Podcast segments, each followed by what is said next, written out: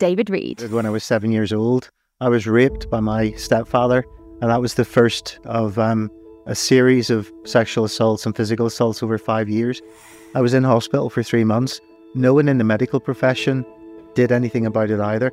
I wasn't going to school for those three months. What did the education service do? They failed me as well. Said I'm Irish. I was living on the streets at the time of the Civil War, so it's not just being on the streets; it's streets with bombs and you know bullets. And I'm not a victim of abuse. I'm a survivor of abuse. I'm going to go and take over this bankrupt company and I'm going to turn it into something special. But I made it work. You made it work to the point where it's now an eight figure business and one of the most dynamic, fast growing in the whole of Europe. So you made it work just a tad. Welcome to Inspired By, the show that brings you inspiring stories from inspiring entrepreneurs with a twist. Now, I believe that every successful entrepreneur and celebrity on this planet has an inspiring story, and they have stories that they haven't yet told. Not because they don't want to tell the story, but because they haven't been asked the right questions. So, my job on the show is to ask the real questions so that you get the real answers. Now, with that in mind, let's get started.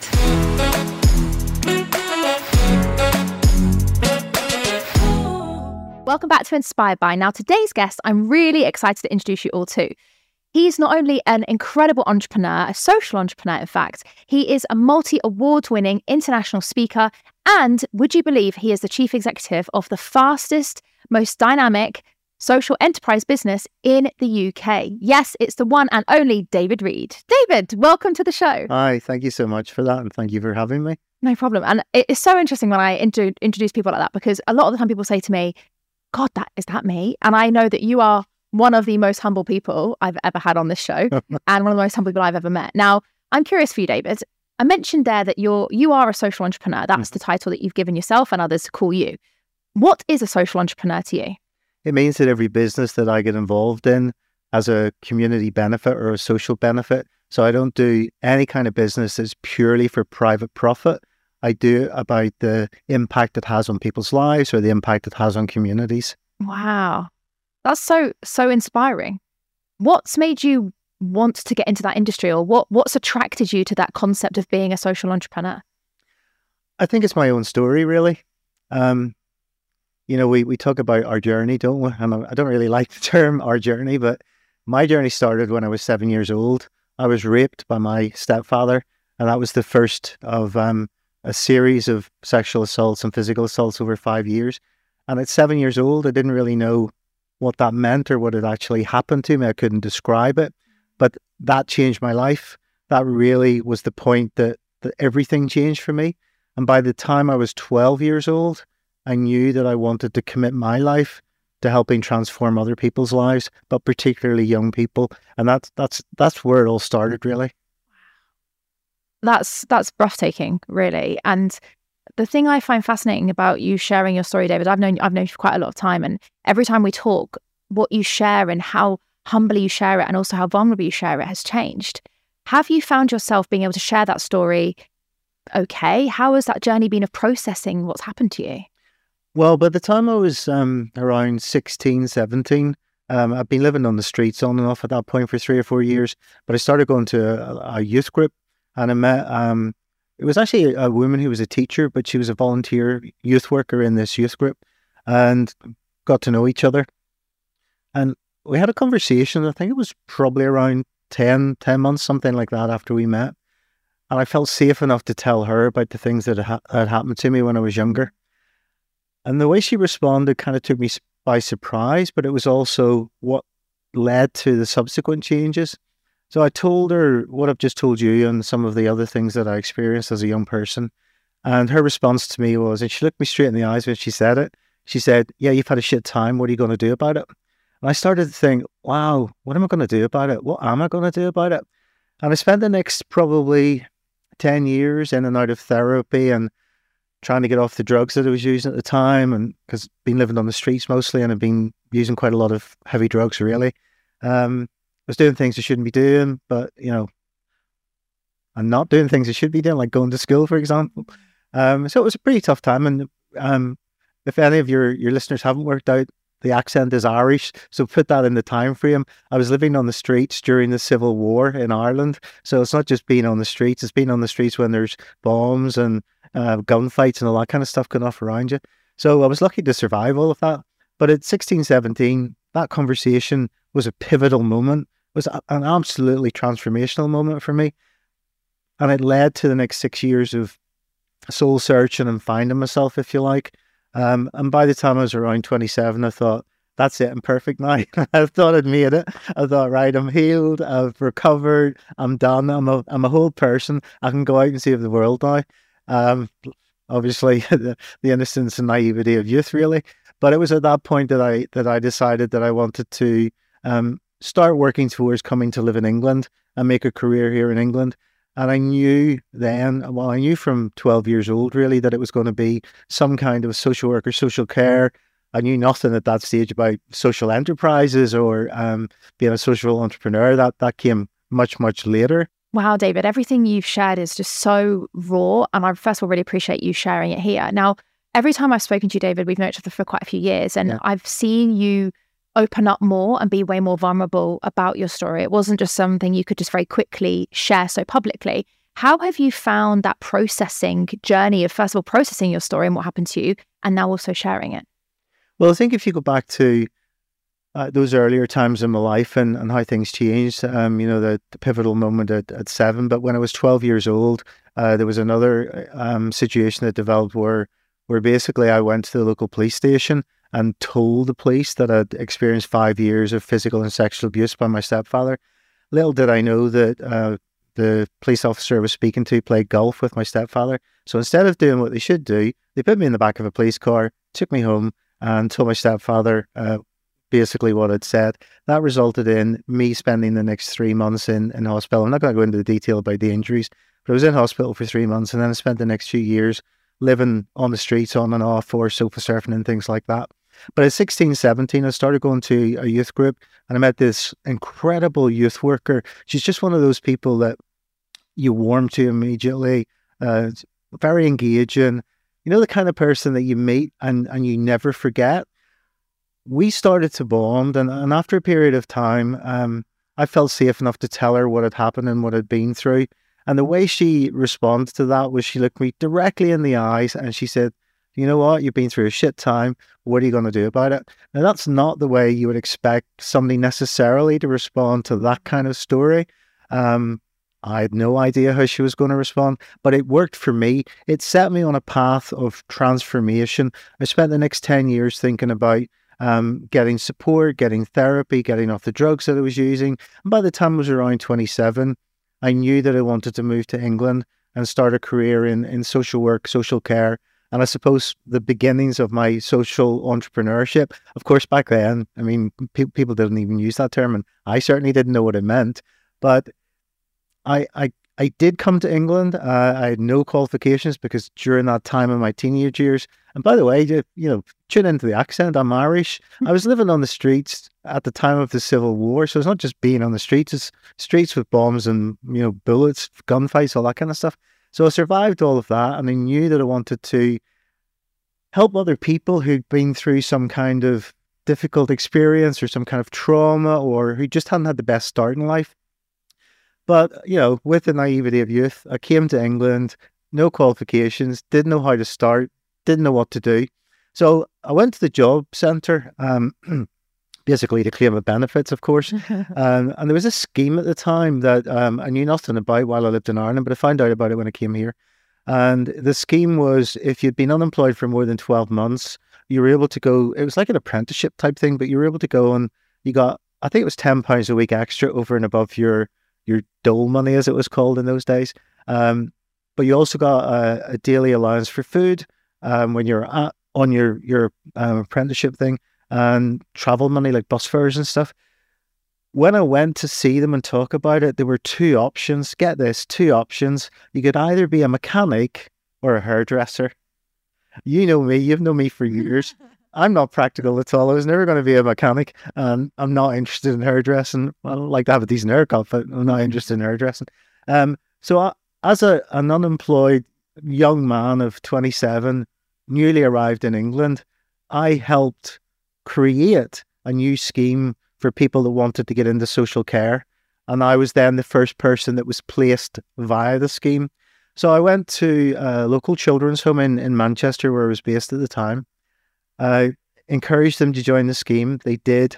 I then told them I was their first um, placement. I can't remember the terminology we used at the time. I'm quite old now. It's a long time ago. It's half my life ago, at least. Um, anyway, so I, I, basically ended up working there um, as a full time volunteer. I didn't get paid a wage. I basically just got my benefits plus this extra ten pounds uh, a week. But they also said I had to have the bus fare. Where that's uh, where that children's home was from where I lived at the time, I could walk in fifteen minutes. But the only bus route was into the city centre of Manchester and back out again. So I walked every day, but I was made to take the bus fare. So I was getting a couple of quid every day for bus fares. It was another way of supplementing my income. And I think that's always been there. You know, the extra £10 a week, getting the free meal during the day, a couple of extra quid for um, the bus fares, all different income streams, mm-hmm. you know, very small scale, but income streams.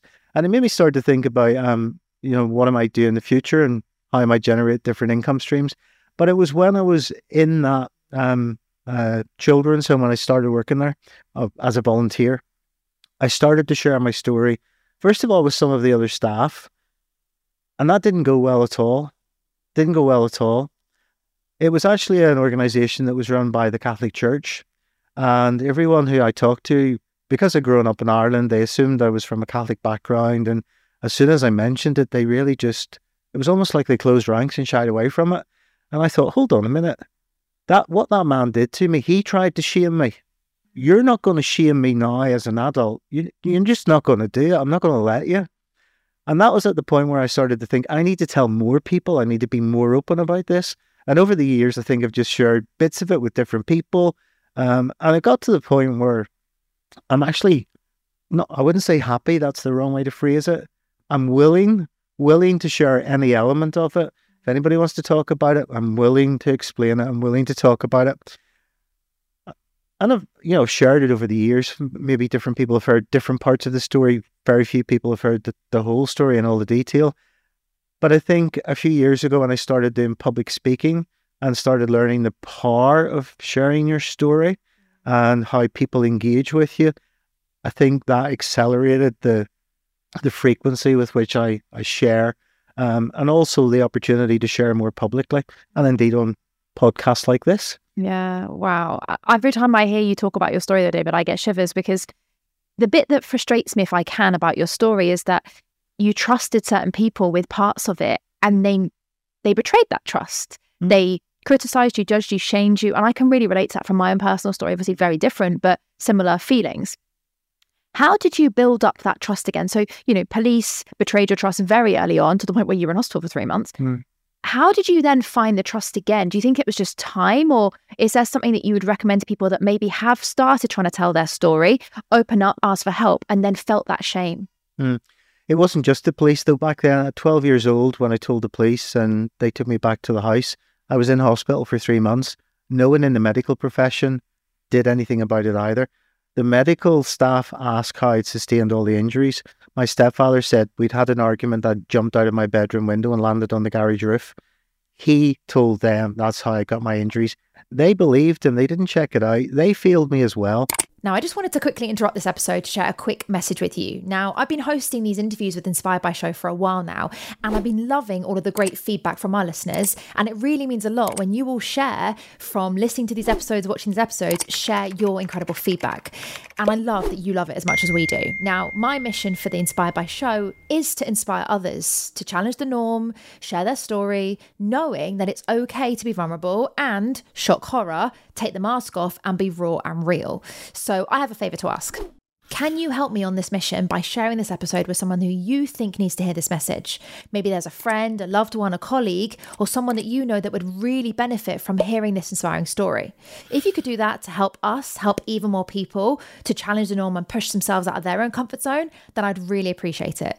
So if you haven't already, share this episode with a friend, a loved one, a colleague, or someone that you know would benefit. Now, back to the episode.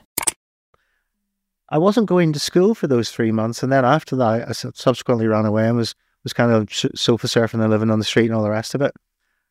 What did the education service do? They failed me as well. And then, as a, as I've just uh, said, when I started doing that voluntary work in Manchester, what what I thought was going to be the start of a, a new career in social care and social entrepreneurship.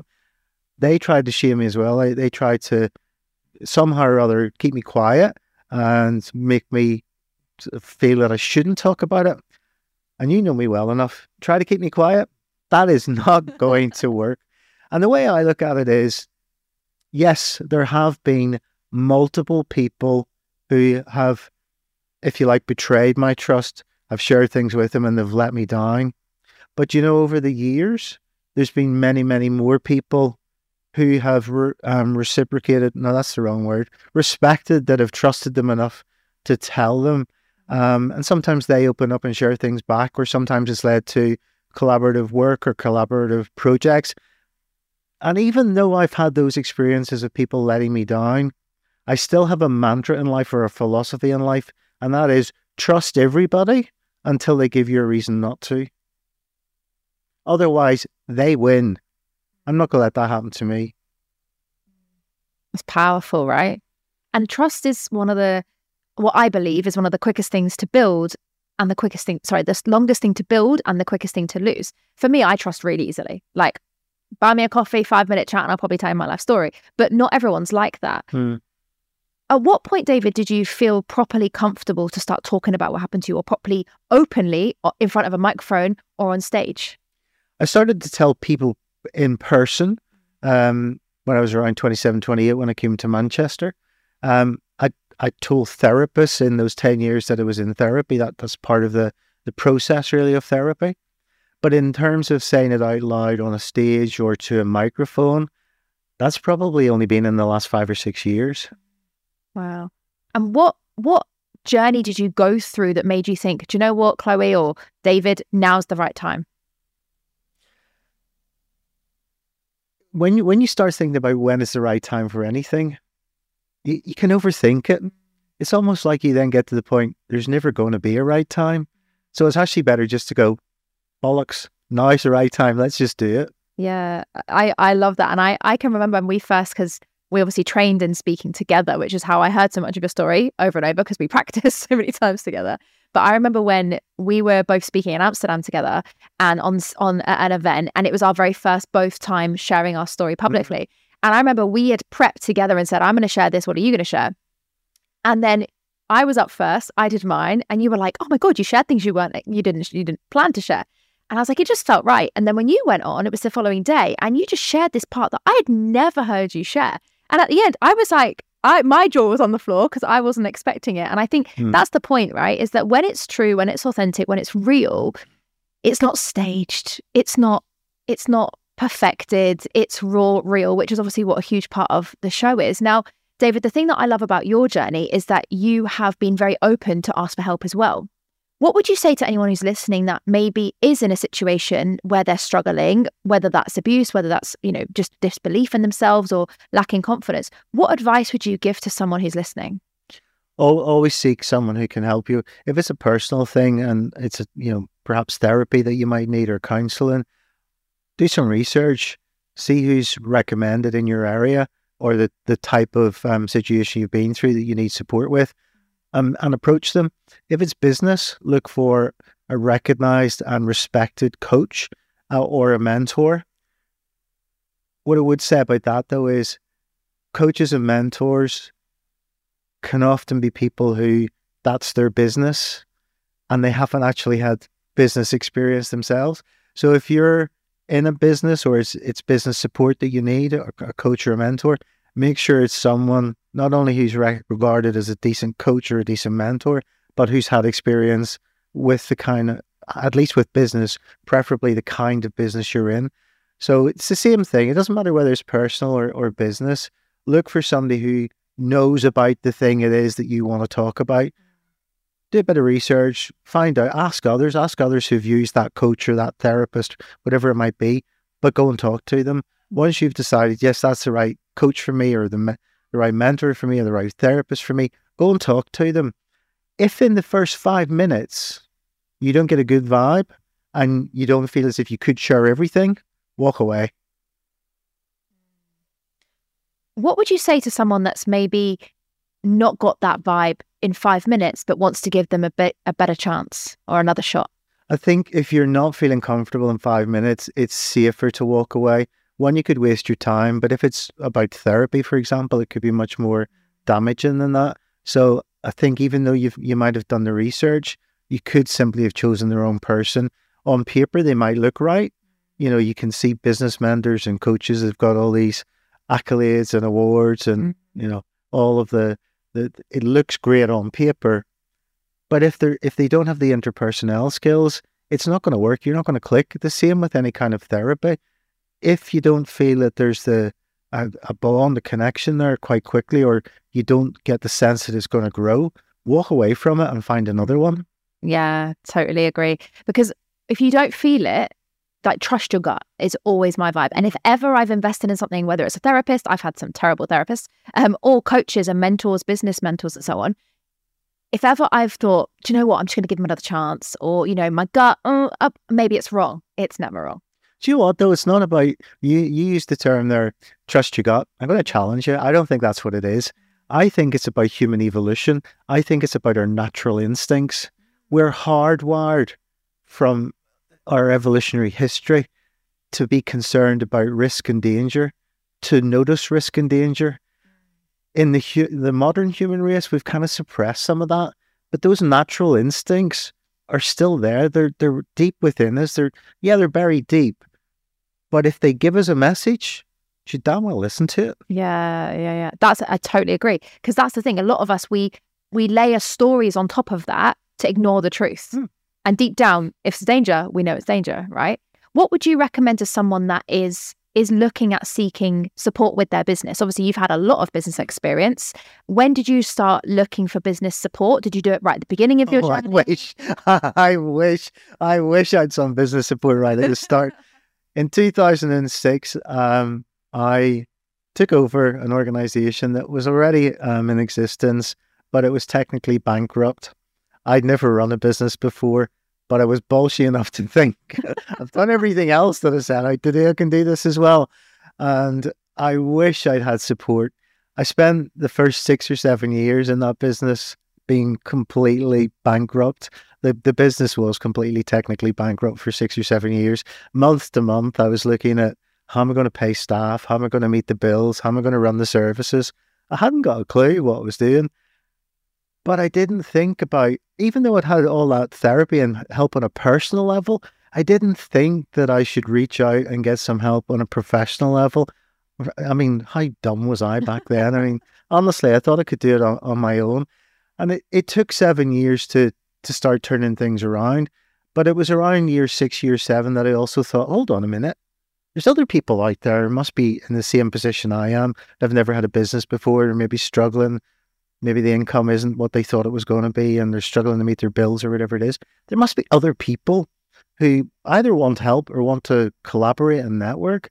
So yet again, um, maybe it's because I can't uh, get on with people and the people I see day to day. I went off and started a new thing. I, I started um, it's up in Greater Manchester called Bolton Together. It still exists, um, but I started this um, network of leaders of uh, both social enterprise businesses and private companies um, to come together, particularly if they were new, um, to offer mutual support.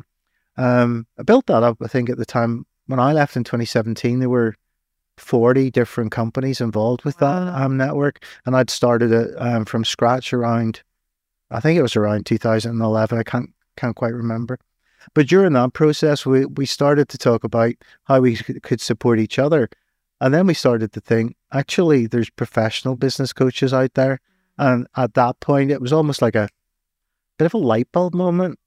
Duh, why did I not think of this before? Of course, it's then how you choose the right um, uh, coach or mentor. And as I said a few minutes ago, do your research, make sure you've chosen the right one, and walk away if it doesn't feel right. I wish somebody had told me that because I went through, I can't remember exactly, three, four different business coaches before I found one that felt right for me and, and that actually added value to what I was doing and helped me move forward. I didn't know how to choose a business coach back then. I didn't even know how to do the research. So w- when you get a good business coach or business mentor, it can add so much value to your personal life, but also to your business. but I definitely made some mistakes in the first few that I chose. And I'm sure there's people listening to this. They're thinking, "Oh yeah, been there, done that." Yep. We've all been there. We've all done that. But it's it really is about asking other people who've worked with that mentor or that coach, checking out all of their profiles, look at what they've done in the past, look at whether they've got experience of your kind of business or they're they're known for being skillful at the kind of thing you need um, support with. And if if you don't get that, then don't use them. But I'd still go back to even if you've done all of that research and you've checked them all out and it seems perfect, in the first five minutes, if it doesn't feel right, still walk away. Yeah.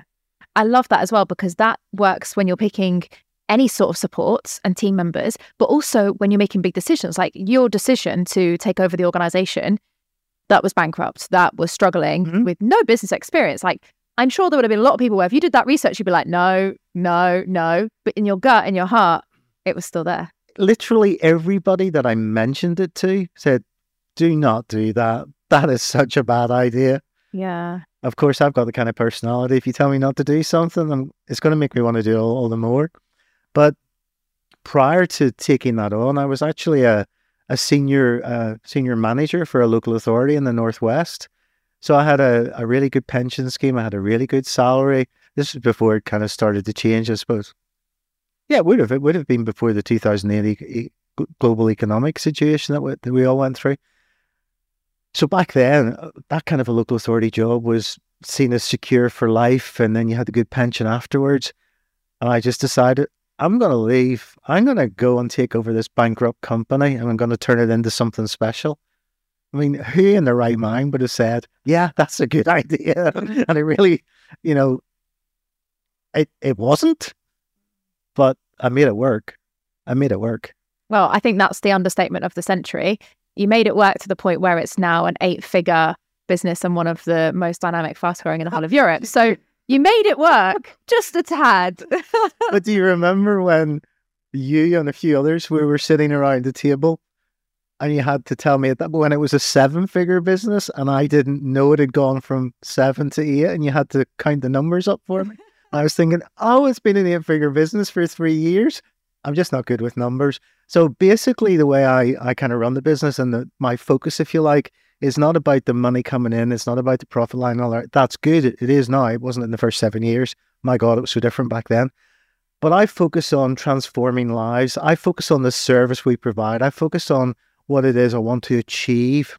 The numbers look after themselves now. If I focus uh, everything I do and everything my teams do on transforming the lives of disabled children and their families, or, or if it's in my business consultancy work with business owners and, and their businesses, focus on that. The money just then comes. And I know for some people, you know, they're not in a position where they can wait for the money because it's their new business. But I was in that position for seven years. And lots of people told me not to do it. And in those seven years, lots of people said, give up. Look how much money you're losing. Look how much, I think I lost a million quid in the first year or something like that. You know, you, it, it wasn't small amounts of money. It was a lot of money. So it was like remortgaging the house, was taking new credit cards. But I, I didn't want to give up. I just didn't want to give up. Um, and eventually it has become successful. But yeah, it went from a seven figure to an eight figure business, I think, was it 2016? Maybe I think it was the year I won my first international award. Um, but I hadn't realized it had crossed that sort of bracket. Um, now it's, you know, mul- multiple millions. It's, it's a really big business, 600 staff, something in that region. I used to say, when I was talking about the number of staff, I used to say something. In the beginning, it was, um, uh, when I took over the company, there were, there were just under 30 staff. And then it went to like a few hundred, now it's 600. But in those early days, I used to say it was 30 odd staff, you know, because in my head, like something around 30. And then somebody said, perhaps you shouldn't call them odd. I actually thought about it. No, actually, most of them were odd. they were they were kind of odd people. Um, but one of the things that I've had to do is is really think about the kind of workforce I want, and I I don't focus on people with particular skill sets or particular qualifications. Yeah, for some of the jobs in in the in the business they have to be you know we we run schools for example so teachers have to be qualified that's just a given you can't do anything about it But what I look for is attitude and aptitude. Skills and knowledge can come later. You can teach things like that. At- attitude and aptitude you can. So that's what I look for when when I'm building the team. But yeah, I did used to call them odd and you know, they were kind of in a nice way. but we attract who we're like, right? So you give off. No, no, that's not fair. No, no. I'm joking. I'm joking. I'm not odd. I I completely accept that I am definitely a quirky kind of person, and Yeah. yeah, you know, if you, I don't want to, I don't want to employ carbon copies of me. I don't want to employ, uh, you know, I don't want like 600 David Reids in the business. Oh my God, that would be a nightmare for anybody. But yeah, you do, you do attract certain kinds of people, and and likewise, you also repel certain kinds of people. And in in the in the process of developing a, such a large team, there has been a lot of uh, turnover of staff because there's people that just weren't right for the business either because I couldn't work with them or they couldn't work with me, or because I didn't believe that they had the interests of disabled children um, at the forefront of what they were doing. They just weren't focused on that. They might have been interested in a job or a career or money, but they weren't interested in transforming lives, which is what it's all about for me. And if they're not really focused on that, they're not the right people for me. And I, I think I've maybe gone off a tangent there. I don't. No, I love it. I love no We're idea. going off there. This is exactly what I love on the show. And David, the thing I love the most about you, as you said, is you're not attached to the money. Yes, you can see the results and you've got t- incredible finance teams that manage that for you, but you're focused on the transforming lives. Hmm. Now, where we have some people hear your story, they might think, oh my God, he's an eight figure business owner. Of course, it's easy for him not to focus on the money. But the thing I really value when you share your story is how many people were telling you to give up when it wasn't working. Some people can't even handle three months of their business not working. You handled six to seven years of it. Mm. What what got you through or what helped you ignore the people that were saying, David, give up? And possibly within your own thoughts as well. How did you push through? Well, there were some times I thought, can I do this for another day? There were also sometimes I thought, you know, the imposter syndrome thing, who the hell do I think I am that I think I can do this? But then I remembered my 12 year old self making that promise to transform the lives of children. And I thought, I can't give up because if I give up, I'm giving up on them. I'm not going to give up on them. That's incredible. That's just really made my eyes water just a little bit too much. But that is that is so beautiful because I think that's where what I often hear when I hear people on the show or I I work with lots of clients, they want to give up because it's hard. But if your why is strong enough, like your pain that you were in going through these six, seven years of quite literally bankruptcy, but the trust and faith to push through was for that big promise. And that's that's that's incredible. Mhm. What was the first point, or can you remember the first point where you got out of that dark space six, seven years? Was there was it one moment where you're like, oh my God, I can sleep for once at night? Or was there a moment that you can recall? it didn't used to keep me awake, believe it or not.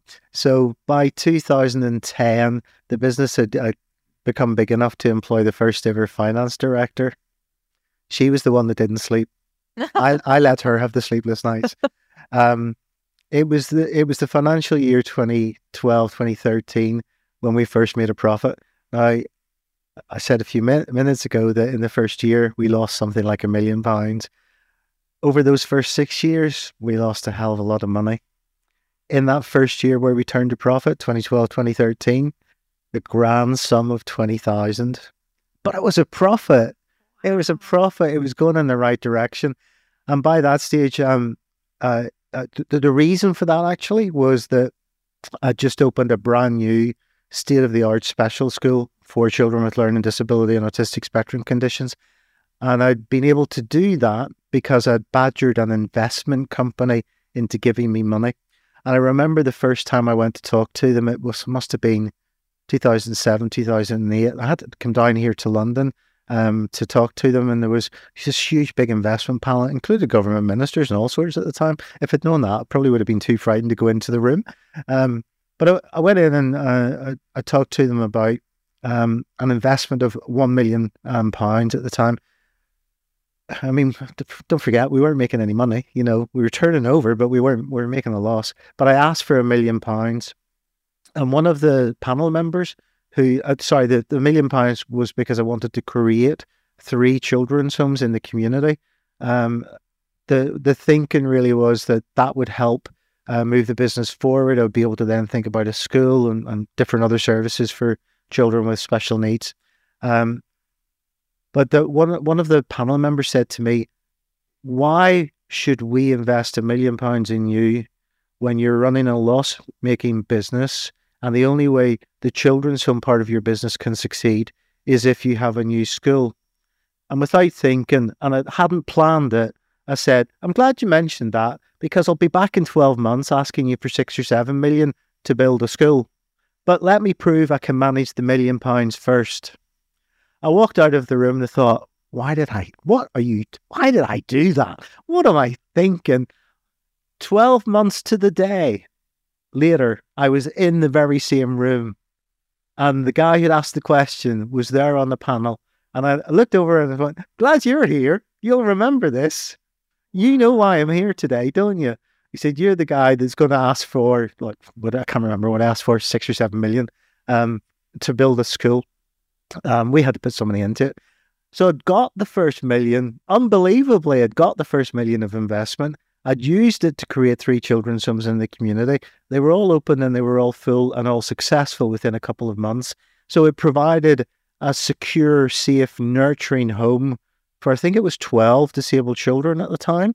Um, but they needed somewhere to go to school that was equally safe, equally secure, equally nurturing, and had a focus on young people who do have educational special needs, but still learning.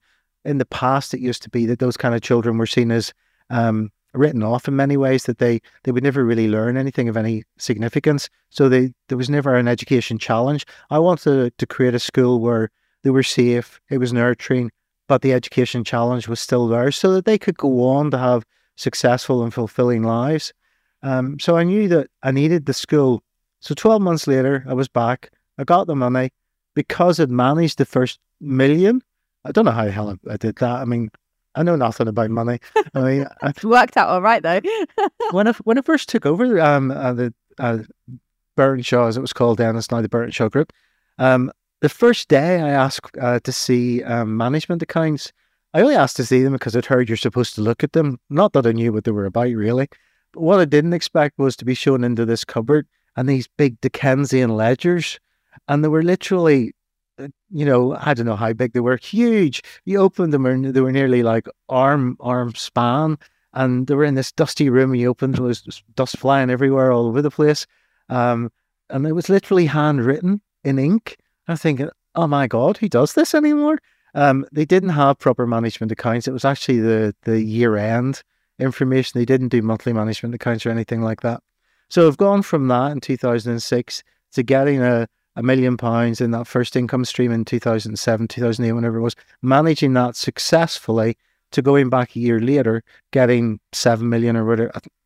It was, it was 8.3 in total, so it must have been another 7.3 that meant we could build a school um, on a piece of land that was adjacent to the, the building that I'd acquired when I got the business. That school uh, opened in, in September 2012. So it was in the 12 13 financial year. And it was that um, building that, if you like, then became the launch pad for the growth and development that we've been in ever since. So from 2006 to 2012 13, we'd been in a, a kind of a bankrupt situation. 2012 13 was the first year we made a profit. And from 2012 to now, so we're well, in the 23 24 financial year. So I'm crap numbers. Is that 11 financial years or 12? I don't know. But in those 11 or 12 financial years, we have been continually growing. Between 2012 and 2016, and one of the reasons that we're, we're regarded as one of the fastest growing um, businesses in the UK and Europe was between 2012 and 2016, we grew by 4,000%. That's huge. That's absolutely huge. And that was when I won my first international award. I had to go to Vienna or somewhere like that to pick it up.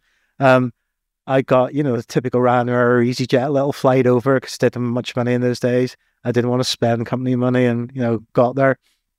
And there was big corporate people from flown in from America and all over Europe. I was sitting at this table and people were talking about their businesses being um, worth billions. And I was thinking, why am I here? What, you know, imposter syndrome again? Why am I here? What's this about?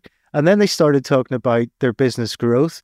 And some of them were saying things like, "Oh, we've achieved fifteen percent, we've achieved twenty percent, we've achieved," and then someone asked me the question. I thought, oh, 4,000 since 2000, 4,000 percent increase since two thousand twelve, and okay, it's on a smaller scale, but the the percentage growth is still phenomenal, and even those lead, like corporate leaders of billion dollar industries were floored by the the growth.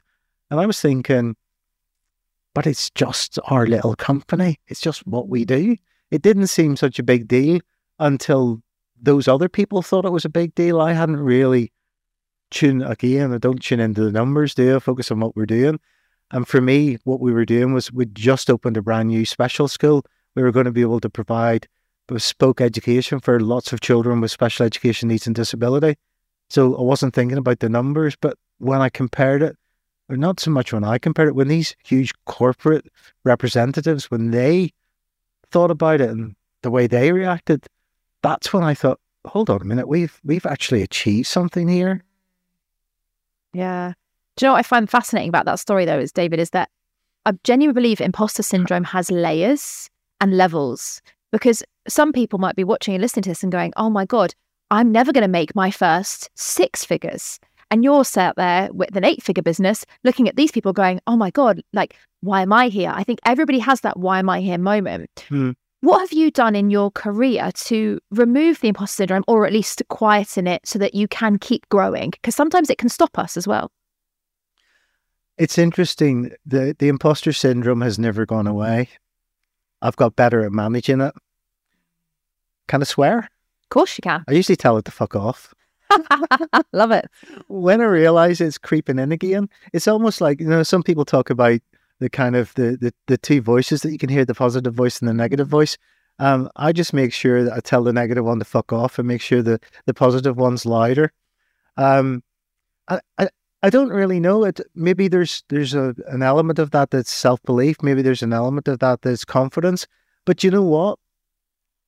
when I think back to what I went through as a as a child, I mean five five six years of physical and sexual abuse, and you know the number of times I was in hospital, um, basically at death's door as a result of the, the violence and stuff. And if I can survive that, I can survive anything. And if I did survive that, which clearly I did, there has to be a reason. And that's when I started to think about, well, well what is my reason? And it comes back to that whole thing about I want to transform the lives of children and disabled children, disabled children in particular. And I suppose that's developed a little bit over the years to transforming the lives of of uh, other biz- business owners and, and, supporting them and helping them. And very often I do that for free, and I probably shouldn't say that, but I very often have done it for free. Um, but it, it it's about the difference it makes. So I kind of think when the little imposter syndrome voice starts talking, I kind of tell it to shut up or fuck off or whatever because I look back at what I've been through and I'm not a victim of abuse. I'm a survivor of abuse. But because I'm a survivor of abuse, I've gone on to do what I consider pretty great things in my life. And a lot of people might say, but would you not rather have not experienced that? Would you not rather have had a an ordinary childhood or a good childhood? Not at all. No, no, absolutely not. Do I regret that? No. I actually celebrate it. I celebrate the fact that, that that I had those experiences that make me the give me the emotional resilience, make me the person I am. And that in turn has led to my impact on the world, not only on the business people that I work with, but on the thousands of disabled children whose lives and their families whose lives I've changed in this country. That's just so incredible, so inspiring, so inspiring. And David, when you talked about there, you mentioned about your you helping other businesses. So obviously, you've established the most incredible social enterprise, which is the Birtenshaw Group, and you've got how many schools now? Uh, we have three school buildings and a college building, and then we have multiple children's homes and multiple supported tenancies. We have a small animal, small holding. We've got alpacas, for God's sake. Got alpacas and chickens and whatever else we've got. Um, the alpacas are cute, though. They're really friendly. Uh, we've got a day center and we've got a community cafe. Uh, oh my God, what else? Basically, got a village. it's spread out across the northwest with services in uh, Greater Merseyside and Greater Manchester. Um, so currently, we kind of go from Liverpool's the west, isn't it? So Merseyside's the west through to to Manchester. So the, our next phase of development will be to go over on that M62 corridor over towards kind of Yorkshire, probably thinking about uh, maybe Leeds or Doncaster somewhere over that way. But we also have a lot of requests from the Midlands authorities and indeed the Pan London authorities to open services. So yeah, there's we're multiple services across the northwest, but there's still plans to to grow further. Wow. And you've you've not just stopped there because you've obviously developed Burton, the Birtenshaw Group to be, like you said, a lot all over the north. And now you're obviously helping other businesses as well. So where's the passion come from to now want to help other businesses? And is it only businesses like yours? Is there a kind of a criteria for you?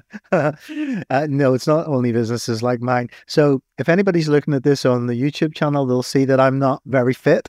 Uh, the first three businesses that I worked with were personal trainers. I love that. oh, absolutely not, Mike. Please, can you help me as well? So that was part of the deal. I help you, you try and help me get into the gym. And you know, works for a couple of weeks, and then I go back to uh, can't be bothered now. Um, so yeah, I've I've worked with all kinds of businesses, but the first three were personal trainers. How did I get into that? Um, actually, two of them were, were guys that I knew and guys that um I worked with. They were my personal trainer, and just in in discussing um, things in the in a training session, at both at different times, but within a couple of years of each other, they both said they wanted to move out of being a personal trainer in a corporate gym and have their own place. One of them wanted to create a uh, an individual uh, training studio for one to one, only for one to one personal training, and the other wanted to create a, a private gym space but with limited membership. So d- different kind of ventures, but I helped both of them um, start those businesses, and that was was probably me on the treadmill panting while they're stood there looking like a Greek god, telling me their their business plans, and I'm going, I could probably help you with that. yeah, I could help you with that. So, um, you know, we we we went afterwards and had coffee and sat down. Actually, one of one of the guys, a guy called Matt, and he was the one that ended up having his own personal training studio. Um, I think you might have met Matt eventually. Um, we sat down and literally did the business plan on the back of a napkin at a David Lloyd uh, leisure centre. Am I allowed to say David Lloyd? Other leisure centres do exist.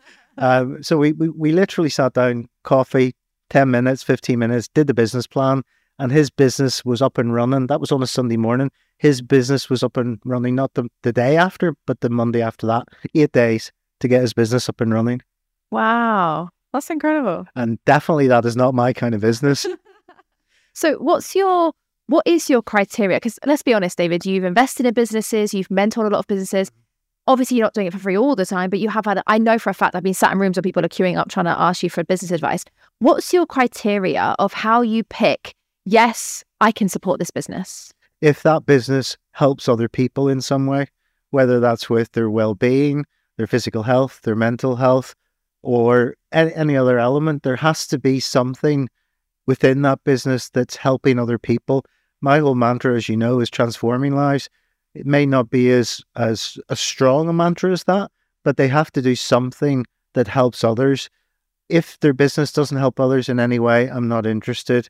Um, I've never really been interested though in um, anything to do with with housing and construction. You could say, well, that helps people, it gives them somewhere safe and secure to live.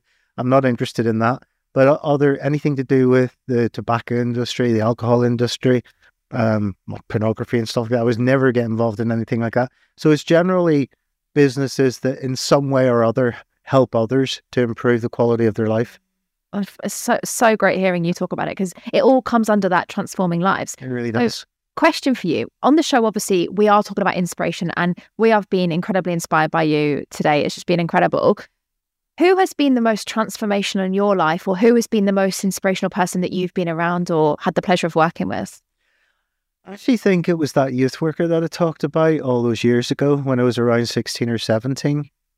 And, you know, I, I employ people now who are teachers and youth workers and support workers. And one of the things I tell them is that absolutely everything you say and everything you do can change somebody's life but you may not know it when it's happening. So always be careful what you're doing and what you're saying. But thinking back to that youth worker, I, I stayed in touch with her for the rest of her life. And it was that short conversation. Like, yeah, you've had a shit time. What are you going to do about it? It was that, what is that, two sentences? That was the beginning of the change. She changed my life. And whilst I didn't have a, a long working relationship with her or anything like that, I can't ever forget the the absolute dramatic impact that that had. And sometimes that's all it takes a few words, a few minutes of somebody's time. I mean, you've just mentioned about like in events, people queuing up to, to speak to me. If I can speak to somebody for two minutes or five minutes and that changes their life or their business, why would I not do that? I mean, that makes me feel good. Why would I not do that? So it it is really thinking back. I mean, I've worked with some incredible people over the years, but I have to credit that youth worker for being the pivotal moment that that took what could have been a, a pretty disastrous life and and really turned it totally about face and and started me on the path that I eventually took. Wow, that's so amazing. And you're talking about the path that you took. Obviously, it's been quite an inspirational journey. I'm sure, as many you have, you've shared already, David, ups and downs. What's next for David Reid? Um, I'd like to get back in the gym if you're talking about personal stuff. Uh, despite having a couple of years of ill health and putting on some weight, I've still focused on, you know, the Birtenshaw Group and the other businesses that I support. Personally, I would like to get fitter and healthier again. Um, but I suppose I'm at that age where I think, eh, is that really important? who, who, knows? I, I don't know. Um, maybe I will. I, have been in the gym a few times recently, but it's it's harder work at this age. Um, professionally, the Birtenshaw Group, um, we have a a stated business aim of creating uh, a bespoke special needs school in every local authority in England within 10 years. And when you create a special needs school, you then have to, ha- it almost becomes like a hub and you have a, a satellite um, system of, of other services around it because children who attend the special needs school, they're going to need things like hydrotherapy or physiotherapy or occupational therapy, speech and language therapy, all of which, of course, we do within the Birtenshaw Group. But when you when we open a new school, we have to plan for all of those additional services. And generally, if children with special education needs and disability, when they get to a, a puberty, usually around 10, 12 years old, something like that, they often then, their families need support uh, at least part of the time with care services. So we need to create short break centres or children's homes. So whilst the stated aim is to have a, a special needs school in every local authority area in the country within 10 years, um, there'll be lots of satellite services around each one of those. But from start to finish, it's about three years to four years from saying yes, we're going to do it in this area to to to getting the land, um, getting the planning permission, commissioning a construction firm, and then there's usually about eighteen months of build. So you know you're talking about. So I'm always looking three or four, uh, th- over three or four hills in the future. I mean, my my team are working in the present. I'm kind of always thinking roughly five years or more ahead. Um, and I know I can visualize where we want that next school and what it's going to look like and what other services might be around it. Um, we we've literally just uh, opened a new school in January of this year. Um, it was slightly delayed in terms of the the construction phase. It was due to open in September last year, and there should have been twenty children um, coming to that school. But I'm damned if I was going to not give them an education service so even though the building wasn't ready, even though we didn't have a school building to bring them to, I had acquired another building last year for, for a different purpose. And I contacted the DFE and said, These children, we can't bring them into the school, it's not ready. Can I use this other building? It's not a it's not a registered school. It's it's not a school building. It wasn't built as a school. And initially their answer was no. And I said, You don't understand. That's not the correct answer. So we had a bit of a debate and we eventually got permission to use that building as a temporary school. And that meant that those 20 children who should have been coming to the new school building came to this other building that I'd acquired last year in September, went to school there between September and December, didn't miss any education whatsoever, and then transferred to the new building in January once we were able to open it. And I think it was another 12 children joined them in um, January. And then we've had some more join in uh, April. So we're gradually working up to the full capacity of that building. Special schools tend to have um, lower numbers of children than, than other what people refer to as mainstream schools. So we'll eventually have 72 ch- children in that school building, but it's right beside the original school that I told mm-hmm. you about that opened in uh, 2012, and there's 60 children there, and they can share all of the resources. So between the two buildings, we've got two hydrotherapy pools. One is I think it's about 15 or 17 meters. The other's Olympic size. I mean, it's massive. It's fabulous. Um, and, um, we have swimming groups and uh, parent and toddler swimming clubs that come and hire it out, you know, eh, when the school is closed and they have swimming lessons for newborn babies and swimming lessons for toddlers. If you go in there on a Saturday, there's like hundreds of toddlers coming in throughout the day learning to swim. So there's two of those. We have multi-use games areas. By the way, that's called a mugga. Um, my sports team, oh yeah, I didn't mention that. We've got a sports team. We have the only sports team that we know of in the UK that works with disabled children to try and get them into um, para para sports. Um, so somebody in my sports team kept talking about these muggers. I hadn't got a clue what I'm talking about getting into businesses you don't know anything about. I hadn't got a clue what a mugger was. Anyway, it's an outdoor multi-use games area. We've got a couple of those now. We've also got a fully accessible, full-size gym that children with special needs can use and we've got outdoor gyms and we've got lots of other mm-hmm. resources. And we do pony, pony trekking and all that kind of stuff. So it's about giving these children the best experience and the best start in life. Um, so that school, the one that opened in January, will be full by September. Because it's going to be full by September, I'm now planning the next one. So we're in negotiations with a couple of local authorities about um, how great the need is in certain areas before we finalise where that's going to be. Currently, though, there's a massive um, management restructure. Uh, the business is huge already, but it's for the next phase of growth. We need to restructure the um, the, the whole senior management team. I've created a chief operating officer. I used to have two deputy chief executives You were my deputies. There's now a, a chief operating officer and a tier of executive directors but I need to enhance that and grow that and embed that so that the, the business is ready for the future for the next phase of growth. When would it get to a nine figure business? I don't know many knots would there have to be before it's a nine figure. I don't know, but for the next phase of growth. Incredible. David, my question for you. You've achieved so much. And I remember when I first went into one of the facilities you have, I was like, because I've known you so well, but not in that capacity. When I walked in, I was like, oh my God, like David created this? Obviously not on your own, but you, it's your vision. Have you ever had that moment where you've been into some facility you've created or a moment where you've gone, I can't believe I'm the one that did this? Each new building we create, I go into it, and there's two things that happen almost simultaneously. There's one side of my brain that says, anyone looking at this is going to think it's fabulous and the other side of my brain is picking out the faults, the things that I can see that aren't exactly as I designed them or exactly as I'd requested them or as I envisaged them. So it's it's it's almost that duality again of the positive and the negative. The new building that opened in January, anybody that comes to that building, the one you've been to is in Merseyside. We took all the learning from that. The one we opened in January is even better than that one but I can still see faults in it. So yes, I walk in and I, I can see how great it is, but I can also see we need to make sure this doesn't happen for the next one. So there's always that ongoing learning and that ongoing striving for excellence and being better the next time around. There's no point in doing it the same again. You're going to do it, do it better. But I tell you what does happen. Most special schools that I visit that aren't part of the Burton group or most children's homes that I visit that aren't part of the Birtenshaw group, I go into and I think, really? We allow some of the most vulnerable children and young people in our society to live in this? Our sector needs to change. And if you like, I see Birtenshaw or the Birtenshaw group as leading the way for the part of the sector that supports children with special education needs and disability.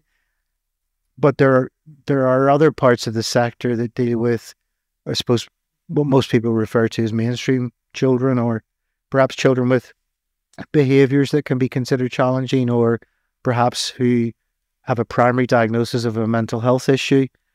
There needs to be a disruptor like the Birtenshaw Group in that part of the market.